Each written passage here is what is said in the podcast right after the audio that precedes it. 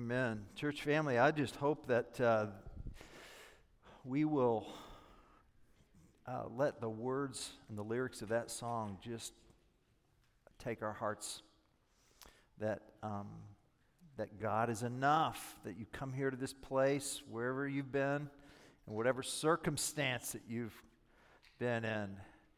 And as I just look throughout our congregation, I mean, we, we could all just get up and just talk about our stories, right? Stories.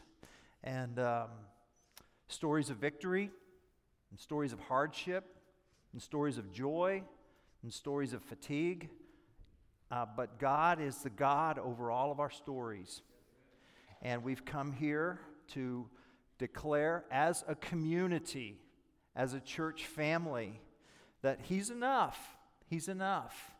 And thank you, God, for the joys and uh, this past week that you gave us. And uh, thank you, God, for the hardships and difficulties that you gave us. Uh, because before any of those got to us, they went through you first.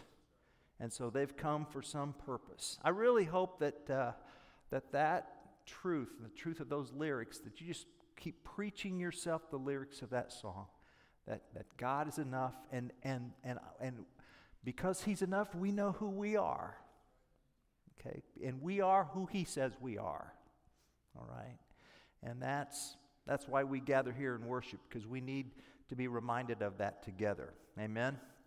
Amen. Good morning. Good morning. Good morning. Good to be with you here at Windsor Road Christian Church, and so very, very glad uh, to, to be together with people that I love and to worship together here. And if this is your first Sunday at the church, my name is Randy, and I just uh, uh, would love a few moments of your time. Sarah and I would, my wife Sarah and I, we, we're going to be in a place called the Fireside Room, and it's kind of our hospitality space. And I would just love to, uh, we would just love to, to, to visit with you. Our elders and staff will be there as well.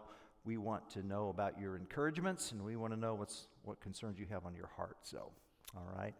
Um, so uh, we move into our teaching time here at the church, and we have been walking through uh, the sermon to the Hebrews, right? A 2,000 year old sermon manuscript. And uh, it still speaks today. And we have been camped in Hebrews chapter 11. And this is this great chapter that talks about what is faith. What does faith? So Jesus is better that's the theme of Hebrews. And then, and then, okay, we need to trust him and, and to put our identity him in him and our hope in him. What does that look like? What, so what does faith look like? And, and the preacher has just been explaining to us over and over and over what that looks like by giving us a journey through the Bible. And we're going to continue that journey today. If you have your Bibles, would you please meet me in Hebrews chapter 11? Hebrews chapter, uh, actually, uh, turn to Hebrews chapter 11. And then I would like for you to, uh, once you have Hebrews 11 29, I'd like for you to, to, to hold your Bible there, okay? All right? Gonna, we're going to multitask here. We're a university community. We can do this. Okay? So we're going to multitask. Hebrews 11, 29. Hebrews 11, 29. Okay? And then, and then, put, put, your, put your right hand here on Hebrews 11, 29. And then flip back to the second book of the Bible, Exodus 14. Exodus 14. All right? Exodus 14. I'm going to read Exodus 14 10 through 18, Exodus 14, 10 through 18, and Exodus 14, 30 and 31. And then we're going to flip over to Hebrews 11, 29. That's going to constitute our scripture reading for today. I want to put a tag on this message the gospel according to the Red Sea. Say that with me. The gospel according to the Red Sea. One more time. The gospel according to the Red Sea. So we're going to talk about crossing the Red Sea this morning. Hebrews 14, 10 to 18, 30 and 31, and Hebrews 11, 29. Hear these words from the Word. When Pharaoh drew near, the people of Israel lifted up their eyes and behold, the Egyptians were marching after them, and they feared greatly. And the people of Israel cried out to the Lord, They said to Moses, Is it because there are no graves in Egypt that you have taken us away to die in the wilderness? What have you done to us in bringing us out of Egypt? Is this not what we said to you in Egypt? Leave us alone that we may serve the Egyptians. They never said that. For it would have been better for us to serve the Egyptians than to die in the wilderness. They never said. And Moses said to the people, Fear not, stand firm, and see the salvation of the Lord, which he will work for you today. For the Egyptians whom you see today, you shall never see again. The Lord will fight for you, and you have only to be silent. The Lord said to Moses, Why do you cry out to me? Stop right there. Now, wouldn't you have expected it to read, Why are they crying out to me? Huh? Wouldn't you have expected that? It says, Why do you cry out to me? We haven't expected the Lord to say, Why are they crying out to me? Okay? Hold that thought. Tell the people of Israel to go forward. Lift up your staff and stretch out your hand over the sea and divide it, that the people of Israel may go through the sea on dry ground. And I will harden the hearts of the Egyptians so that they shall go in after them. And I will get glory over Pharaoh and all his host, his chariots, and his horsemen. And the Egyptians shall know that I am the Lord when I have gotten glory over Pharaoh, his chariots, and his horsemen. Thus, the Lord saved Israel that day from the hand of the Egyptians. And Israel saw the Egyptians dead on the seashore. Israel saw the great power that the Lord used against the Egyptians. So the people feared the Lord and they believed in the Lord and in his servant Moses. By faith, the people crossed the Red Sea as on dry land. But the Egyptians, when they attempted to do the same, were drowned. This is the word of the Lord.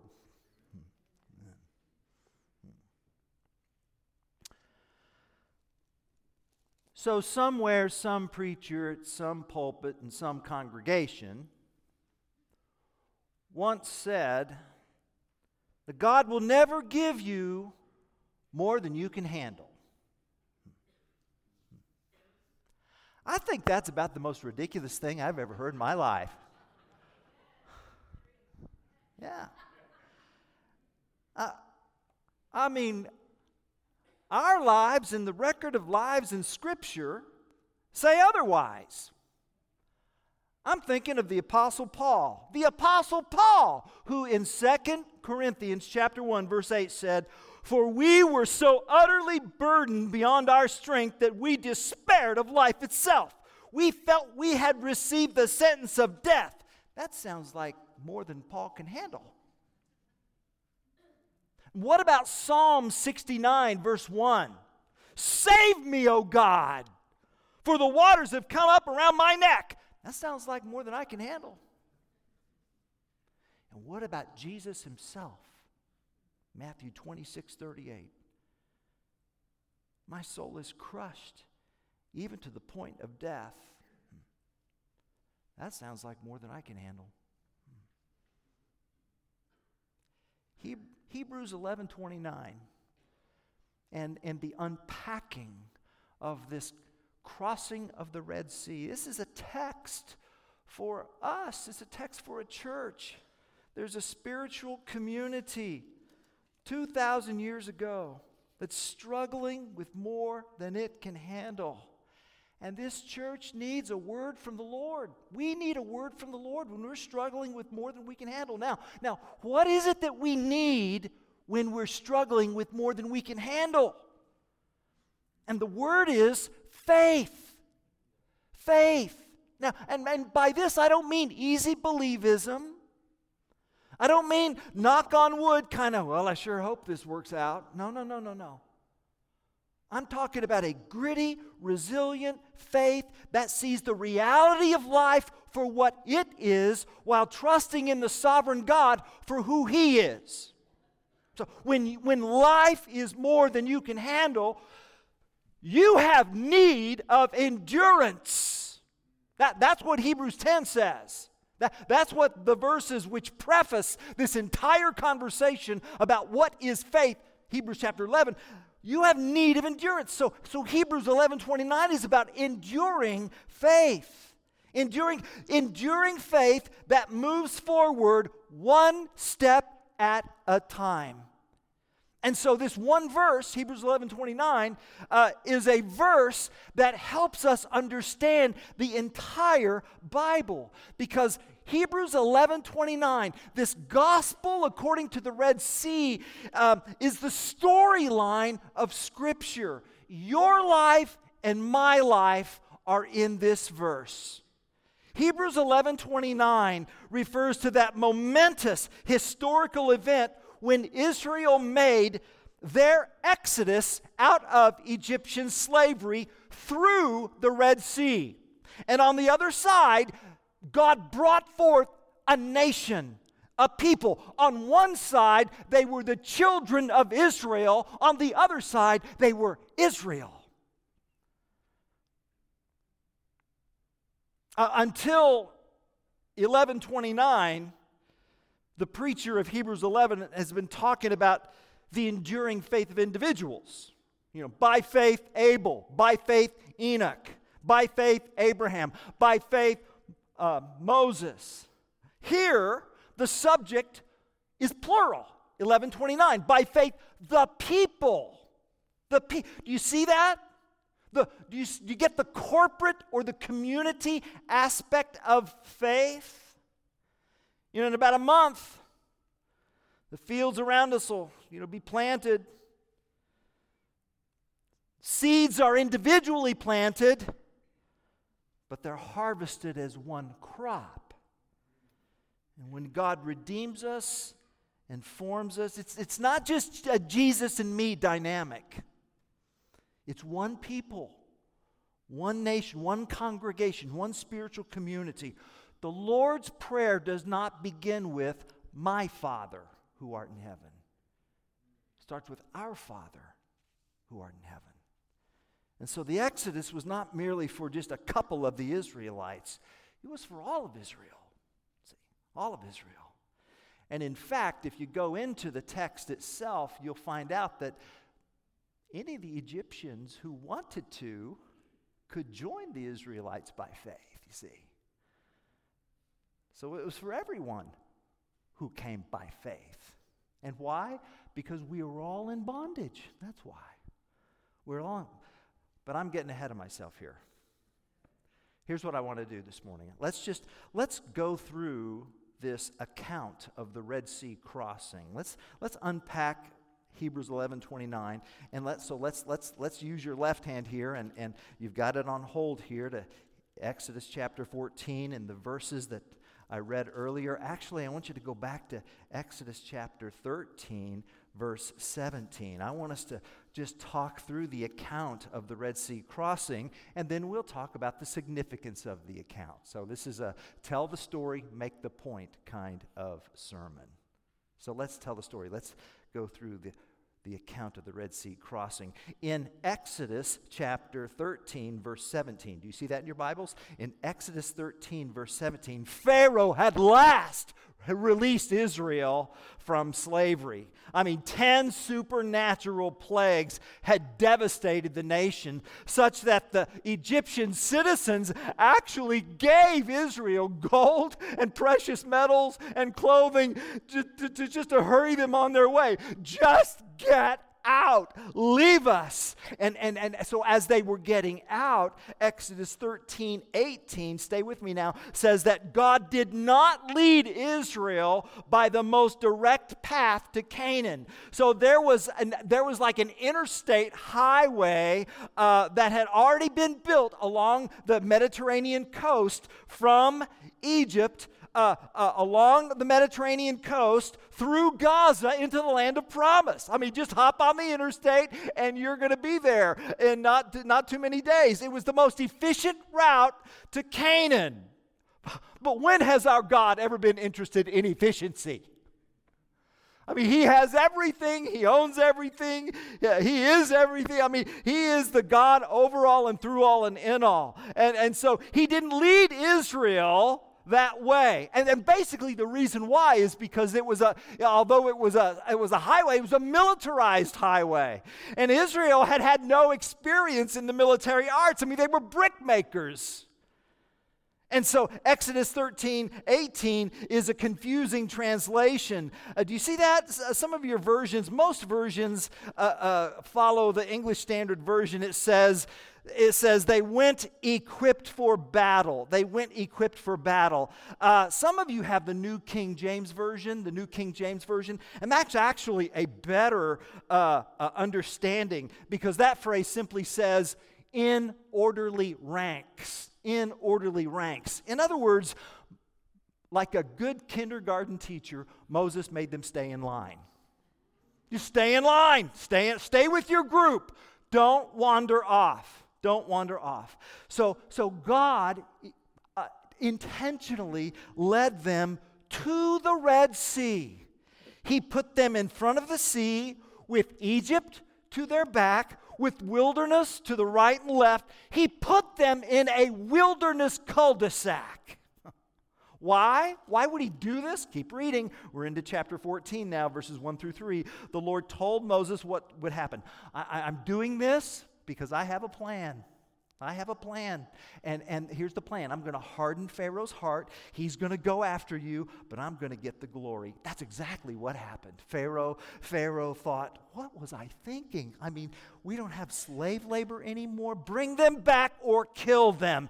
And the Lord hardened Pharaoh's heart. He mobilized 600 chariots, his soldiers, and they came after Israel. And there was Israel camped along the seacoast, and all of a sudden, out to the west, they saw dust rolling up the horizon, emerging, and they panicked, and then they blamed. You see that in Exodus 14 11? Moses, what have you done? Is it because there's no cemeteries in Egypt. You brought us here. We never should have come in the first place. We didn't want to leave in the first place. We told you we'd rather be slaves. We'd rather serve there than die here. And Moses in Exodus 14 13, he leads. He says, Fear not, stand firm, and see the salvation of the Lord. Literally, see the Yeshua, the Lord. Yeshua, Joshua, Jesus, Jesus.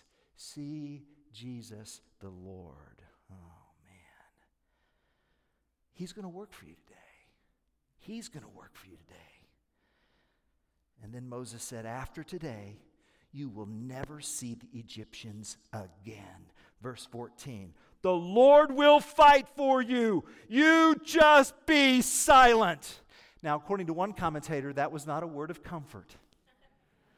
And I'm, I'm going to quote the commentator here, all right? A guy by the name of Peter Enns in his commentary on Exodus. I quote Moses is not saying, They're there, God will take care of you. Rather, this is a terse, impatient command You be quiet, or better, shut up. Okay? All right? I'm just conveying the message here, all right? And then we get to verse 15 where the Lord says to Moses, Why are you crying out to me? Isn't that interesting? Yeah, I would have expected verse 15 to say, Why are they crying out to me? Ah, but remember, Moses is their mediator. And so Moses has so identified with the people of God that God rebukes them through him. So he's, he, he's guilty by association. The shepherd is accused. The shepherd is accused for the sake of the sheep. Who does that sound like? See? Yeah, yeah, yeah. God says, You just tell Israel, go forward. Go for, lift your staff, stretch your hand out over the water. So important because this is to demonstrate that, that uh, uh, God is not in nature, God is over nature, God is above nature. God is above. Stretch your hand over the waters. And then here's the, here's the phrase in verse 16 eh, rip the sea in two. The, the word divide in verse 16 is a puny translation. It, it is. It, it's rip the sea. There's a ripping that takes place. And you lead them through the channel of this oceanic rupture. The Egyptians will follow. I will get the glory. And they will know that I am the Lord. In Exodus 20, uh, uh Exodus 14, verse 20 says it was night. It was nighttime. And God had provided a pillar of cloud by a day and the pillar of fire by night. And he shielded Israel from Egypt all through the night. And verse 21 gives it. Moses stretched out his hand, and the Lord drove the sea back by a strong east wind, and the waters were baka, ripped open. God caused this oceanic rupture resulting in dry ground, a wall of water, think 30 feet high, stood on the right and on the left. And Moses said, Go, go. The scripture says, By faith, the people crossed the Red Sea as on dry ground. The people the people. So this was a community act of faith, a corporate expression of dependence on the one true God over his creation. And I can just imagine as Israel was just going through. You can imagine the different responses from the from thousands and thousands and thousands of Hebrews there, the different responses. People are there, they're, they're, they're marching through and they're walking. Some of them are some of them are just kind of dancing through, you know, you ain't so bad, Pharaoh. You ain't so bad. You ain't so bad. Yeah, yeah. And then and then there's the engineers going, that's so cool. How does that? Let's, try, let's, let's work on that, right? And then there, and then there's the maybe the maybe the more the anxious ones is going, we're going to die, we're going to die, we're going to die, we're going to die, we're going to I mean all of it there, all of it was there. So but but but they but they but they were all rescued. Why? Because because it's not dependent on the uh, the quality of your faith, but the object of your faith. See? And that's what's going on here. Yeah. This corporate expression of dependence on the one true God over his creation. And, and then the Bible says that the Egyptians tried to do the same. So Israel crossed by faith, Egypt crossed not by faith. Yeah, yeah, yeah. Same location, same time you know, similar entering into, one cross by faith, the other cross not by faith. And the Red Sea became a place of judgment and mercy. You see that? See? Yeah. Where does that remind you of? Yeah, place of judgment and mercy. Hebrews 14, uh, excuse me, Exodus 14, 24 says the Egyptians got stuck in the middle of the sea. Their chariot wheels clogged, trained soldiers thrown into panic and confusion. Let's get out of here.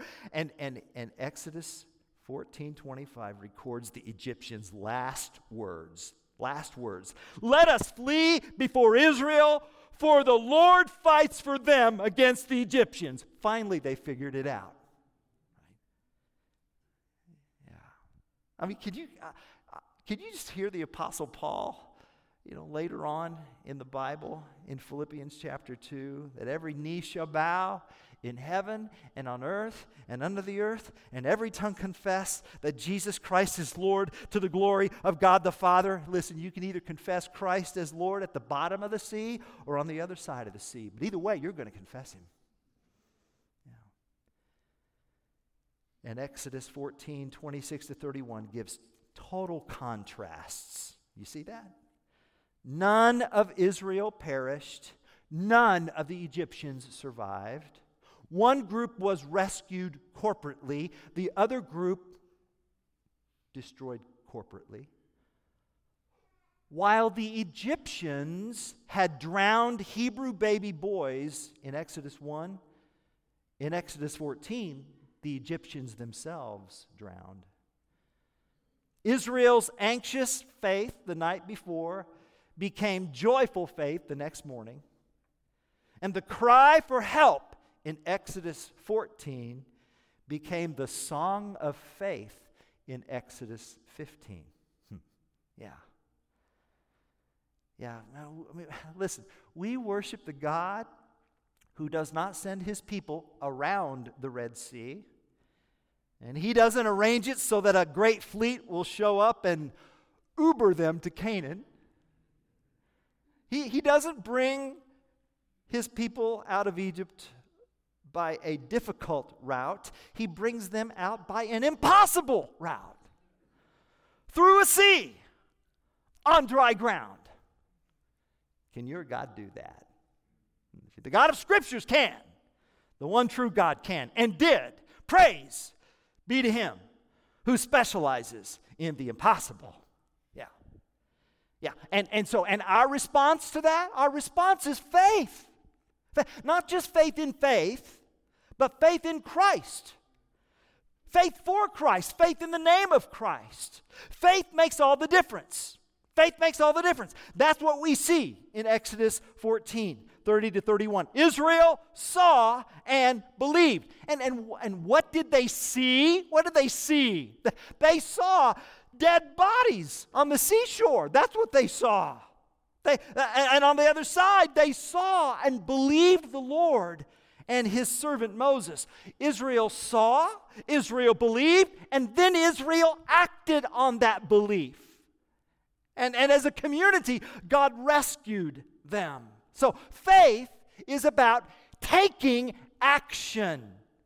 Taking action. Big idea, big idea. Faith acts for Christ based on the word of Christ. Say that with me. Say that with me. Faith acts for Christ based on the word of Christ. Again, faith acts for Christ based on the word of Christ. Yeah. Yeah, that's that's the that's the big idea here because Jesus is better. Trust him. Try, and that takes us to the significance of this event. The significance of this event. And I want to here's here's where I want to really make sure that I'm clear on this. Because the, the big idea uh, of faith acts for Christ based on the word of Christ, the big, the big idea is not this. The big idea is not this. Um, and, and here's where we can turn back with our right hand to Hebrews chapter 11. The big idea is not so just muster up enough faith, then God will defeat your personal Pharaoh Monday morning. Okay? Some of you may have a personal Pharaoh, and you're going to have to face your personal Pharaoh on Monday morning. And you're just thinking, if I just believe enough and pray enough, and, you know, then, then I'll not only go through the water, I'll walk on water. And, and that's really faulty thinking. And here's why. Keep reading Hebrews chapter 11. Because after verse 29 and you get into verses 32 and following, you're going to find some who were victorious by faith. They, they I mean, they routed armies, they closed the mouths of lions. And then you're going to read that others were sawn in two. You're going to read that others were tortured mercilessly. You're going to read Hebrews and it's going to say that the world was not worthy of them. Now, did those who were victorious have more faith than those who were tortured to death? No. No, they were all commended for faith. They were all commended for faith. You say, well, what am I supposed to do tomorrow morning, Pastor? Here's what you do you hit your knees and you pray to God and you seek the Lord and then, according to Romans chapter 12, if possible, as far as it depends on you, live at peace with all people. Do not over, be overcome by evil, but overcome evil with good. Outdo one another in showing honor. Let love be genuine. That's what, that's the word of the Lord for your personal Pharaoh. And you know what? In God's sovereign wisdom, He may close the mouths of that lion. And in His sovereign wisdom, you may get swallowed whole. But There it is. We can't just use this account to obligate God to our preferred future. We need to we need to seek the Lord for his future, whatever that is, whatever that is. And Hebrews 11:29 is for this church struggling to keep their faith in Christ before a hostile culture to Christ. Because that church was thinking, is Jesus for real? Did this really happen? And the preacher confidently says, yes, yes, Jesus is for real. And, and, and so the big, the big idea, the message is not that God will defeat your Pharaoh tomorrow morning. That's not the key message. The key message is that he has already defeated the fiercest Pharaoh that you and I will ever face. Yes. Yeah, you see, in, in Luke chapter 9, verse 30, Luke chapter 9, verse 30, we learn of this amazing event in the life of Christ called the Transfiguration. The Transfiguration. It's where Jesus took Peter, James, and John up to a mountain to pray, and there the scripture says Jesus was, was transfigured. Uh, his clothing became dazzling white. I mean, it was like there was a rupture. It was like there was a rupture in the universe. And, and Peter, James, and John saw Jesus in, in undiluted glory. And the scripture says in Luke chapter 9, verse 31, that, that they, they witnessed a conversation between Jesus and Moses and Elijah. Wouldn't you have loved to have been there? And Luke 9:31 says this that Moses and Elijah spoke of Jesus about his and here's the word exodus about his exodus. You see in Jesus exodus he entered the Red Sea of God's wrath for our sin. For while Moses was a mediator between God and Israel, Jesus is our mediator. And while Moses was near to God and fully human, Jesus was fully God and fully human. And while the plagues came down on Egypt in the Red Sea of his crucifixion, the plagues came down on Christ. The walls of water held for Israel, but the walls of death collapsed on Christ. For us, Jesus was decreated on the cross so that we could be recreated through faith in him. And yes, while Israel saw dead bodies, through the testimony of Scripture, we have witnessed an empty tomb and our resurrected king's body. And Jesus himself said, I tell you the solemn truth. The one who hears my message and believes the one who sent me has eternal life and will not be condemned, but has crossed over from death to life. Man, see, we've left Egypt. We're never going to see the, we're never going to see that past again. See?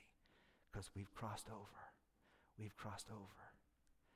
Yeah. And, and you can understand then how baptism is just this symbolic ceremony of the crossing over. See? How it's a picture of our new life brought by faith in Christ. The significance of the Exodus is that God's people left Egypt, crossed over an oceanic new birth by God's power, and on the other side, they are moving forward to the land of promise. Is that not us? That's us, church. Through Christ's exodus, by faith in Him, we go from 0% forgiven to 100% forgiven. See? We were in this kingdom, now we're in that kingdom. We, we've moved out of one country and we're citizens of another, better country. And more accurately, we're moving into another country. So here's who I was, here is what God did in Christ, and here is who I am. Here's who I am. I'm no longer a slave to sin. I am a child of God. Can you say amen to that? Yeah. Yeah. Thanks be to God.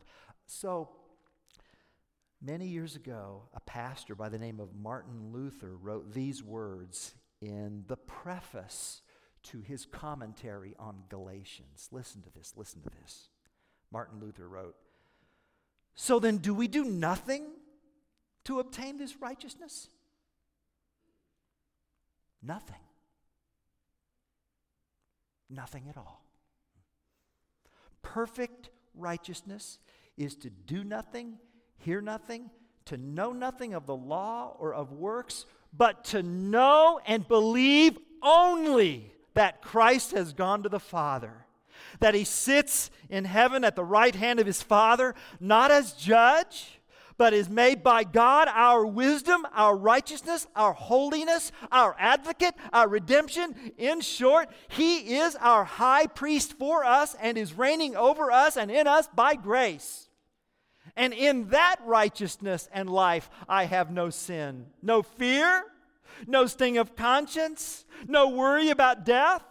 I am indeed a sinner as far as this present life is concerned and a human, but I have another righteousness and a life above this life, the Son of God, who knows no sin or death, but his righteousness and eternal life. And by him, this body of mine that is dead will be raised again and delivered from the bondage of law and sin, and will be made holy together with my spirit by his power when I have his righteousness reigning in my heart, here, get this, get this, here it is. When I have his righteousness reigning in my heart, I descend from heaven like the rain that makes the earth fertile. Hmm. Now, church, that's our vision. Our vision as a church is to be so saturated by faith in Christ's righteousness that we leave this place like rain that makes the earth fertile. Yeah. Jesus sends us to tell others what he's done for us and what he promises to do for all by grace through faith in him. Therefore, there is now, now, no condemnation for those who are in Christ Jesus. Do you believe that? If anyone is in Christ, he's a new creation. The old is gone. Behold, all things are new. The Apostle Paul said that. Last week I told you that Moses was a killer that by God's grace became an ambassador. This week I'll tell you that Paul, at one time, was a killer who, by God's grace, became an apostle. God used to write scripture. And I mean, those were his words. If anyone is in Christ, he's a new creation. Listen, listen, listen. Paul never said, never said, yeah, well, you know, I've got a lot to atone for for my past. He never said that he would say things like, Yeah, yeah, I was once a blasphemer and a persecutor and a violent man, but I was shown mercy because I acted in ignorance and unbelief. The grace of our Lord Jesus Christ was poured out upon me abundantly, along with the faith and love that are in Christ Jesus. Here is a trustworthy saying that is worthy of full acceptance Christ Jesus came into the world to save sinners, of whom I am the worst. It all came to Christ. All came back to Christ. So, so to act in faith is to live like the person God says I am. So if I'm in a situation like Israel, I, I need not panic. I need not panic because God has given us His Son. He's going he's to give us one day at a time. Okay? He's going he's going to give us one day at a time. You know, on the shores of the Red Sea, the Israelites couldn't see what was in the distance. They didn't have any binoculars. At the Red Sea, they did not have binoculars to Canaan. The Lord gave them a very simple plan tell them to go forward. One old preacher put it this way God never gives guidance for two steps at a time, just one. I must take one step, and then I get the light for the next. Why would God do this? To keep, to keep me depending on Him. That's why. So, so our main task is to do what God has clearly told us, not what we wish God would explain to us. Yeah. And, and trusting Christ one day at a time is going to keep this struggling church enduring. And it's going to keep us enduring too. It will be. Because we don't know what's going to happen next, right? We don't know. We don't know. We've lived through COVID and we've lived through political strife and then ethnic strife and then Ukraine and then inflation. And I guess now it's the banking industry. And ne- you know what? Next week, you know what is going to be next week? Something else. That's what it's going to be. It's going to be something else, okay? But, but how, so, how are we going to endure for that? It's not going to be by scrambling about playing whack a mole. Not, not, not God's people. No. No. It's going to be fix your eyes on Jesus and take the next wise step. That's what it's going to be. Because no matter what happens, Jesus is our security. And He has already secured the most difficult fight you will ever face. Already. He's done that at the cross and through the tomb.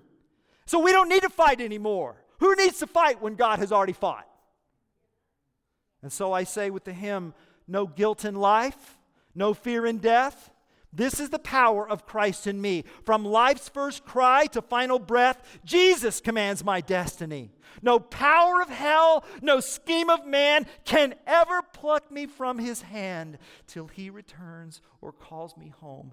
Here in the power of Christ, I stand. Enduring faith. Amen. Amen. Amen. Listen, listen. Enduring faith does not come by huffing and puffing and heaving and hoeing through my trials. It enduring faith comes by fixing our eyes on Christ, trusting Him one day at a time. Trust that He exists, trust that He has the goods, trust that to live is Christ and to die is gain, then take action. Faith takes action for Christ based on the word of Christ. Amen? Amen.